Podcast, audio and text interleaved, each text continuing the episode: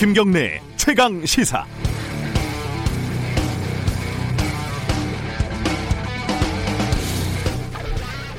지난 5월 7일 첫 기자회견에서 이용수 전 정대협 대표가 성금 유용 의혹을 제기하면서 지금 사태는 시작이 됐습니다. 그날부터 어제까지 네이버에서 정의연이나 윤미향으로 검색, 검색되는 기사만 14,000건이 넘습니다. 하루 600건이 좀 넘고 1시간에 30건, 2분의 기사가 하나씩 나왔다는 말입니다. 많아도 너무 많죠. 물론 말도 안 되는 기사도 있었지만 그렇다고 이 상황을 기레기들이 기사를 남발해서 만들어낸 것이다. 이렇게 쉽게 치부할 수가 있을까요? 어, 초기 정의연과 윤미향 당선인의 대응을 잠깐 보면요.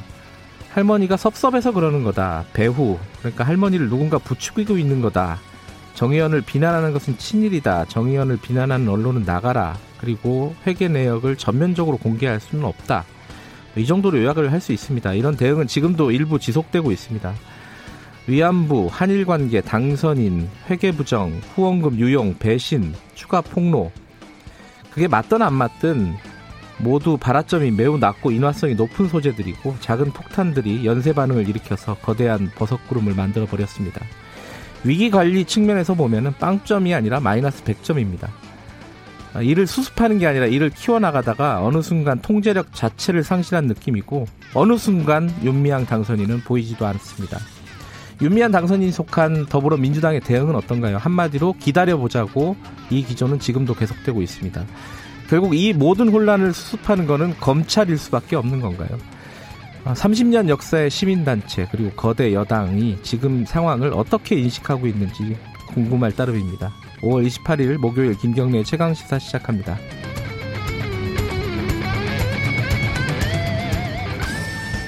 김경래의 최강 시사는 유튜브 라이브 열려 있습니다. 실시간 방송 보실 수 있고요. 샵 9730으로 문자 보내주시기 바랍니다. 짧은 문자는 50원, 긴 문자는 100원입니다. 스마트폰 콩 이용하시면 무료로 참여하실 수 있습니다.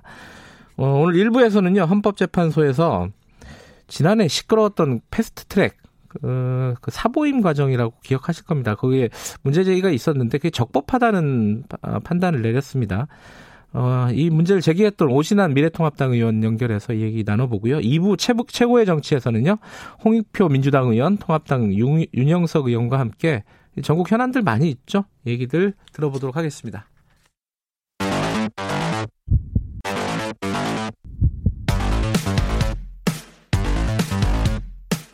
오늘 아침 가장 뜨거운 뉴스 뉴스 unboxing 네, 매일매일 택배 박스를 뜯는 두근두근한 마음으로 준비합니다. 뉴스 unboxing 고발뉴스 민노기 기자 나와 있습니다. 안녕하세요. 안녕하십니까. 그리고 KBS의 김양순 기자 나와 있습니다. 안녕하세요. 네, 안녕하세요. 어, 코로나가 좀 심상치가 않더라고요. 이게 계약하고 맞물리면서 더 좀 걱정되는 부분이 많은데 김양순 기자가 그 쿠팡하고 이렇게 연결되는 지금 상황을 좀 정리를 좀 한번 해보죠.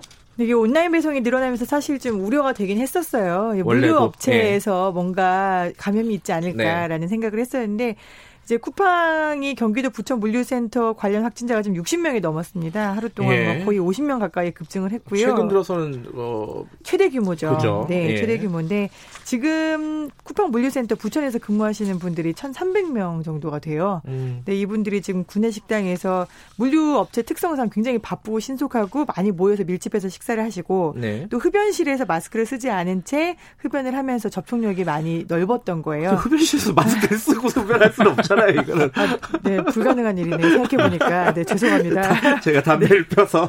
아, 이거 이런 얘기하면 안 되는데. 그러다 네. 보니까 아무튼 흡연실과 식당에서 이제 감염이 확산된 걸로 추정을 하고요. 음. 이 마켓컬리가 또 같이 있는데 마켓컬리는 어떻게 됐나 봤더니 확진 판정을 받은 쿠팡 직원과 이 마켓컬리 직원이 친구 사이였습니다. 아, 예. 네, 둘이 이제 지난 23일에 대전에서 이제 프랜차이즈 사업 설명을 했는데 거기에 또 틈을 내서 같이 다녀온 거예요. 음. 근데 이 직원과 버스를 타고 같이 접촉한 직원이 또 한 300명 정도가 되다 보니까 이들 모두 자가격리 대상으로 지정됐고 검사가 진행 중입니다. 그러니까 쿠팡하고 마켓컬리가 또 연결이 돼 있고 또 그렇죠. 이제 콜센터가 또 있죠. 여기서 또 연결이 하나 더 되는 게 콜센터까지 네. 연결이 어떻게 되나 봤더니 경기도 부천의 유베이스 콜센터라는 게 국내 최대의 콜센터입니다. 아, 그래요? 예. 네, 우리나라에서 제일 큰 규모인데 어, 이분이 지난 주말에 쿠팡 부천 물류센터에서 또 일을 하신 거예요. 주말에 또 알바를 알바를 음, 하신 거죠. 이른바 주말에는 투잡? 음. 투잡으로 음. 물류센터에서 일을 하시고 주중에는 콜센터에서 또 일을 하셨는데 그러다 보니까 이제 콜센터에 출근해서 오후에 인후통과 기침 등의 증상을 보여서 자가격리 들어가고 바로 진단 검사를 받았더니 양성으로 나온 겁니다. 음. 그, 그쪽도 지금 이제 비상이 걸린 거고요. 네, 콜센터 1,600명이 네. 지금 근무를 하고 있거든요. 그러니까 쿠팡, 마켓컬리, 어, 콜센터 이렇게 어, 직원들이 굉장히 밀집해서 일을 할 수밖에 없는 공간에서 그렇죠. 지금 감염이 생겼고 지금 말씀하신 대로 이, 이런 이렇게 좀 어, 경제적으로 조금 어려운 분들이 동선이 많을 수밖에 없거든요. 동선이 넓을 수밖에 없어요. 왜냐면 일하러 계속 다녀야 되기 때문에 그렇죠. 주말까지 또 일을 하러 다녔다는 거고. 네. 근데 어쨌든 지금 확산세는 이렇게 되고 있는데 이 과정에서 쿠팡 측이 좀 어, 대응이 대처가 미흡했다 이런 얘기들이 계속 나오고 있어요. 어떤 부분들이죠, 그게? 그러니까 확진자 발생 소식을 처음 인지를 했을 때 바로 예. 알려야 되잖아요. 그렇죠. 근데 쿠팡 쪽에서 이 사실을 직원들에게 알리지 않았다고 하고요. 음. 그러니까 당연히 업무는 진행이 될 수밖에 없고 직원 수백 명이 정상 출근을 했다고 합니다. 음. 그리고 이제 오, 정상 출근하니까 오조 직원들이 이제 회사로부터 아무런 공지를 받지 못한 채 네. 업무가 시작되는 오후 들어서야 이제 이 사실을 접하게 됐다는 거고요. 네. 그리고 그 쿠팡 쪽에서는 오후조 직원들이 출근한 뒤에 수백 명에 이르는 전체 직원을 또 물류센터 복도에 모아두고 확진자가 발생했다. 이걸 또 뒤늦게 공지를 했다고. 모아놓고 또 얘기를 해요. 그거를? 모아놓고 또 공지를 했고요. 그건 좀 이해가 잘 안 되네. 그리고 더 예. 문제가 하나 또 있는 게 예. 지난 25일 오후에 센터 폐쇄를 공지하는 자리에서도 아하. 확진자 동선을 좀 알려달라. 그 노동자들이 그렇게 얘기를 하, 당연히 하지 않겠습니까? 예, 예. 근데 이 질문에 자세한 건 보건당국이 조치를 취할 것이다. 정확한 정보는 잘 모른다. 이런 태도를 계속 유지를 했다고 합니다. 그러니까 예. 정확하게 정보를 알려주지 않았다는 그런 얘기입니다. 그러니까 몰류센터에서 그 방역 자체가 어, 굉장히 허술하게 이루어졌다. 뭐 식사도 어, 어떤 그런 방역 지침에 따르지 않았었고요. 네. 예. 네, 사실은 이제 칸막이를 놓고 서로 비말이 튀지 않은 상태에서 혹은 이제 식당에서도 어떻게 보면은 바로 맞은편에 앉지 말라고 하고 그렇죠. 있잖아요. 네. 근데 이런 지침들이 사실상 지켜지기 어려운 물류센터는 빨리 먹고 또 빨리 가서 일을 아, 해야 되는 업무 특성이 있었고요. 예. 또 쿠팡 측에서 내놓은 말도 이분이 일용직이었다고 합니다. 이제 물류센터는 음. 워낙에 아르바이트도 많으시고 일용직도 많으니까 예. 그 동선이나 아니면 접촉했던 사람들을 모두 한 번에 파악하기는 좀 어려웠다라고 얘기하는데 이 업무 특성이 역시 방역하는 데에는 지금 제동에 제동이 되고 있는 걸로 보입니다. 지금 이 쿠팡으로 전염이 된 감염이 된게 네. 그게 이제 이태원으로 시작된 거라고 추정을 해볼 수는 있죠 지금 상황은 그렇습니다. 그렇죠? 예. 네. 그래서 더 이제 문제가 심각한 거고요. 어 쿠팡 같은 경우만 하더라도 지금 더 좀 우려스러운 대목은 예. 이게 60명대라고 지금 알려지지 않았습니까? 예. 근데 지금 더 확산이 될 가능성이 있고 이게 오늘 내일 이렇게 계속 확진자가 더 나올 가능성이 높다는 점입니다. 지금 그 등교가 어, 어제 어제부터 시작이 됐잖아요. 근데 이제 일부 지역 특히 뭐 인천 지역 같은 경우는 상당수 학교가 어, 등교를 하지 않는 방향으로 결정을 한 거죠. 그리고 원래 오늘도 예. 등교 중지가 예정 예정된 학교들이 있습니다. 그러니까 음. 인천시 교육청이 부천 물류센터랑 가까운 곳에 인접한 부평구라든가 계양구 관내에 있는 음. 뭐 특수, 유치원, 초중고등학교 있지 않습니까? 네. 여기에 대해서 다음 달 2일까지 원격 수업으로 전환한다고 밝혔거든요. 네. 고3은 제외를 시켜, 시키긴 했습니다만 이게 등교까지 지금 상당히 영향을 미치고 있는 상황입니다. 이게 좀 안심 안심까지는 아니지만 어쨌든 소강 국면이 아닌가 싶었는데 또 다시 확산이 되고 있습니다. 소강 국면 절대 아닌 것 예, 같습니다. 긴장해야 될 때 같고요. 네. 정치권 얘기 좀 해볼까요? 어, 김종인 비대위 체제 아, 출범을 했는데 김종인 위원장 역시 어, 언론에 대고 어, 뭐랄까 진짜 주목도가 높아요. 한마디 네. 하면은 언론이 다 받아쓰고 한마디 한마디가 모두 음. 기사화가 됐는데 굉장히 네. 재미있는 발언들이 많아서 네. 일단은 surprise를 하실 것 같습니다. 여러 차례 어떤... 놀라지 마세요라고 얘기를 해가지고 지금 아니, 그렇게 얘기하면 안 놀라잖아요. 네, 진짜 저는 놀랄 준비는 되어 있었는데 아직까지는 네. 놀라지 않았어요. 네. 네, 뭐냐면 어, 과거 미, 경제 민주화처럼 내가 새로운 걸 좀 내놓더라도 너무 놀라지 말아라. 음. 경제 민주화가 사실 좀 신선 하긴 했었죠. 그래서 뭘 내놓으려고 하냐 했더니 아예 지금 말하면 재미가 없다. 또 이렇게 말씀을 하셨고요.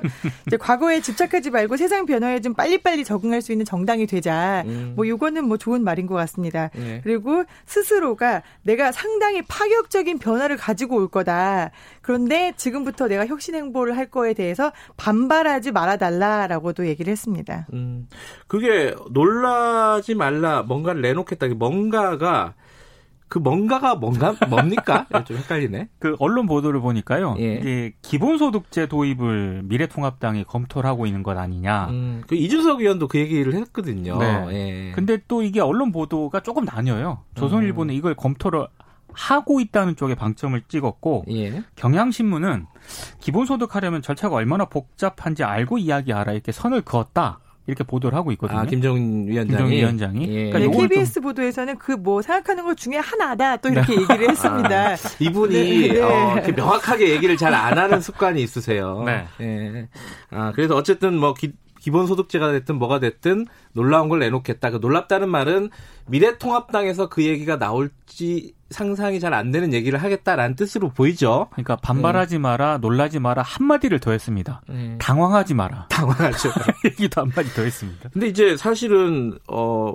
이 당을 수습하는 것도 있지만 뭐 이름도 바꾸고 할 것 같아요. 하는 것도 있지만은 대선 주자를 준비하는 측면이 강하지 않습니까? 그 네.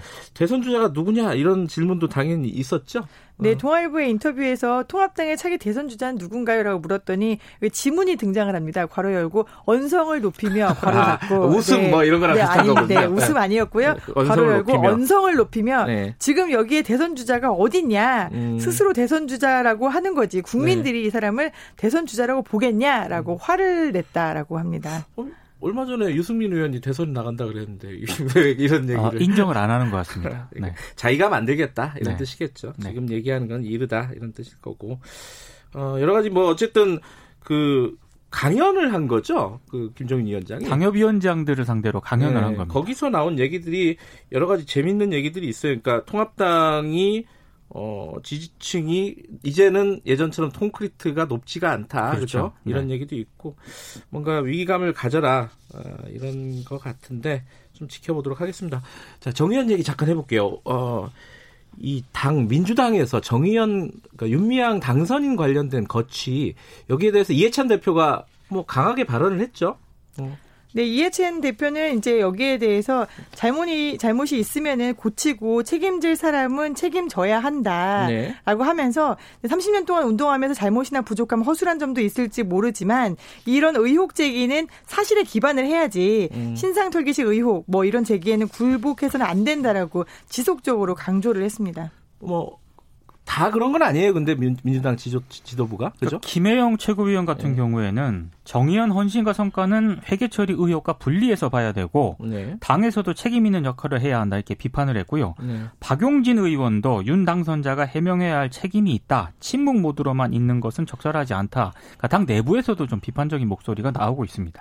지금 7일 날 그 이용수 할머니가 기자회견, 기자회견 했잖아요. 지금 네. 오늘 28일이니까 20일이 넘었어요. 사실은 그렇습니다. 3주 정도 된 건데 뭔가 좀 내놓긴 내놔야 될 것 같은데 계속 이렇게 기다려라 기다려라만 하고 언제까지 기다릴지는. 그러니까 뭐 21대 국회 개원 전에 네. 기자회견 일정을 조율하고 있다라는 그런 얘기도 있고요. 그러면 뭐 이번 아, 21대 주잖아요. 개원은 이번 주 토요일입니다. 네. 토요일인데 네. 그럼 내일밖에 없는 거예요. 내일밖에 없는데 이건 음. 상황을 좀 봐야 될 것 같고요. 예. 또 언론 보도를 보면은 윤미향 당선자를 뭐 검찰 소환할 수도 있다 이런 얘기도 나오거든요. 네. 그 개원하면 이제 소환하기가 좀 어려우니까 또 개원하고 나서 상관없이 소환하겠다 뭐 이런 얘기도 나오고요. 얘기도 있고요. 그래서 네. 보도가 기대인가요? 네, 조금씩 보도가 좀 나뉘고 있기 때문에 이건 좀 봐야 될 것 같습니다. 네, 내일 어떻게 되는지 봐야지 이제 앞으로 그 그림이 좀 그려지겠네요. 근데 이 와중에 어 지금 이제 정의연과 관련된 뭐 정당한 문제 제기도 있고 뭐 그렇긴 한데 무리한 기사들도 꽤 많이 있지 않습니까? 이 와중에 또 조선일보 기사가 눈에 띄는 게 또 하나 있습니다. 네, 저는 조선일보 기사를 보면서 이제 조선일보가 사실 그동안 문제 제기를 하면서 이 사안에 대해서 우리가 지금 들여다볼 수 있게 하는 계기를 마련해 준 건 맞거든요. 네. 네, 드디어 청와대와 엮기 시작했다라는 점에서 이건 아니다라는 생각이 들었습니다. 제목 자체가 단독 정의연 사무총장은 현직 청와대 비서관의 부인 이라는 제목이었고요. 네. 그 밑에 이제 부제가 커지는 윤미향 의혹, 사실상 여성 참여 연대격 이런 기사를 썼습니다. 여성 참여연대, 어, 되게. 많이 세죠? 네. 네. 이제 내용을 보면은 정의연의 핵심 간부인 한경희 정의연 사무총장이 네. 정구철 청와대 홍보 비서관, 기획 비서관의 아내인 것으로 알려졌다라고 음. 되어 있습니다. 아마 본인이 확인하진 않았나 봐요. 네. 노무현 정부 청와대에서도 국내 언론 비서관을 지냈다. 뭐 정 비서관은 굉장히 청와대 핵심 인사다라고 하면서 이분이 최근 건강상 이유를 들어서 상의를 표명했는데 네. 요 정황을 가지고 정의연의 사태의 불씨가 청와대 로 옮겨 붙는 것을 막기 위해서 사전 조치로 사의를 표명한 거다. 음흠. 그리고 이제 이 부분에 대해서 정 비서관은 뭐 사의 표명한 거는 벌써 4월인데 사건과 무관하다고 밝혔음에도 불구하고 이렇게 청와대 안에 정의연 출신 그리고 정의연과 연결되어 있는 사람들이 곳곳에 포진해 있기 때문에 청와대와 여당이 정의연을 감싸왔다라는 지적이 있다라고 얘기를 했습니다. 그 뭐 근거는 둘이 부부라는 거딱 하나네요. 그렇죠? 그것도 알, 알려졌다. 네. 뭐 부부는 맞는 것 같은데. 네. 아, 이렇게 따지면은 어, 대한민국 전체가 한 덩어리인데 사실은. 그러니까 제가 보니까 조선일보 기사를 읽으면서요. 저도 예. 지금 여권 내부 지지자들 사이에서도 이 윤미향 당선자 두고 의견이 나뉘잖아요. 예. 자칫 이 문제를 정리를 하지 않으면 청와대로 불똥이 튈 수 있다 이런 점이 좀 밑바탕에 깔려 있지 음. 않나. 이런 생각을 좀 해봤습니다. 네, 조선일보의 시선에는 그런 게 보입니다. 앞서서 이제 박용진 의원이 어 뭐 소신 발언을 했다라고 네. 얘기를 했는데 이런 기사가 있어요. 박용진이 쓴소리를 하면서도 표를 얻는 건 다 이유가 있다. 무슨 말이에요? 박용진의 쓴소리를 여권은 받아들여야 된다. 아, 그런 맥락이죠. 네. 네. 심지어 음. 보수도 박용진을 지지했다. 그렇기 음. 때문에 이제 청와대는 받아들여야 된다라는 이어 그런 음. 맥락에서 이제 청와대까지 연결을 시키고 있고요. 음. 그러면서 또 여기에서 곳곳에 이제 정대협 출신 인사들 하면서 이제 이미경 전 의원과 지은희 전 장관과 이런 분들까지 이제 들먹이면서 정대협 출신들은 모두 문제가 있다라는 뉘앙스를 강하게 음. 풍깁니다. 네. 그리고 심지어 이제 정의연의 여성 정치인들의 참여연대다라고 음. 정치인들이 얘기를 하는데 참여연대와 정의연 둘 중에 누가 기분이 나빠야 하는 건지 지금 조선일보가 누구를 비방하는 건지 모르겠다는 생각이 드네요. 이게 그 사실 여, 성 운동을 하시는 분들 입장에서는 정의연 그러니까 그 전에 정대협 위안부 네. 문제가 굉장히 중요한 아젠다였고 그렇죠. 거기에 관여를 안 할 수가 없거든요, 사실. 근데 그걸 관여했기 때문에 그럼 그 사람들은 다 한 덩어리다 이렇게 보는 거는 어, 이게 외국에서 뭐 대한민국 사람들은 다 코로나 걸렸다 뭐 이런 거랑 비슷한 거거든요. 이게 좀 답답합니다. 이런 기사들은. 어쨌든 오늘 여기까지 듣죠. 고맙습니다. 고맙습니다. 고맙습니다. 뉴스 unboxing KBS 김양순 기자 그리고 고발뉴스 민동기 기자였습니다. 김경래 최강 시사 듣고 계신 지금 시각은 7시 38분 향해 가고 있습니다.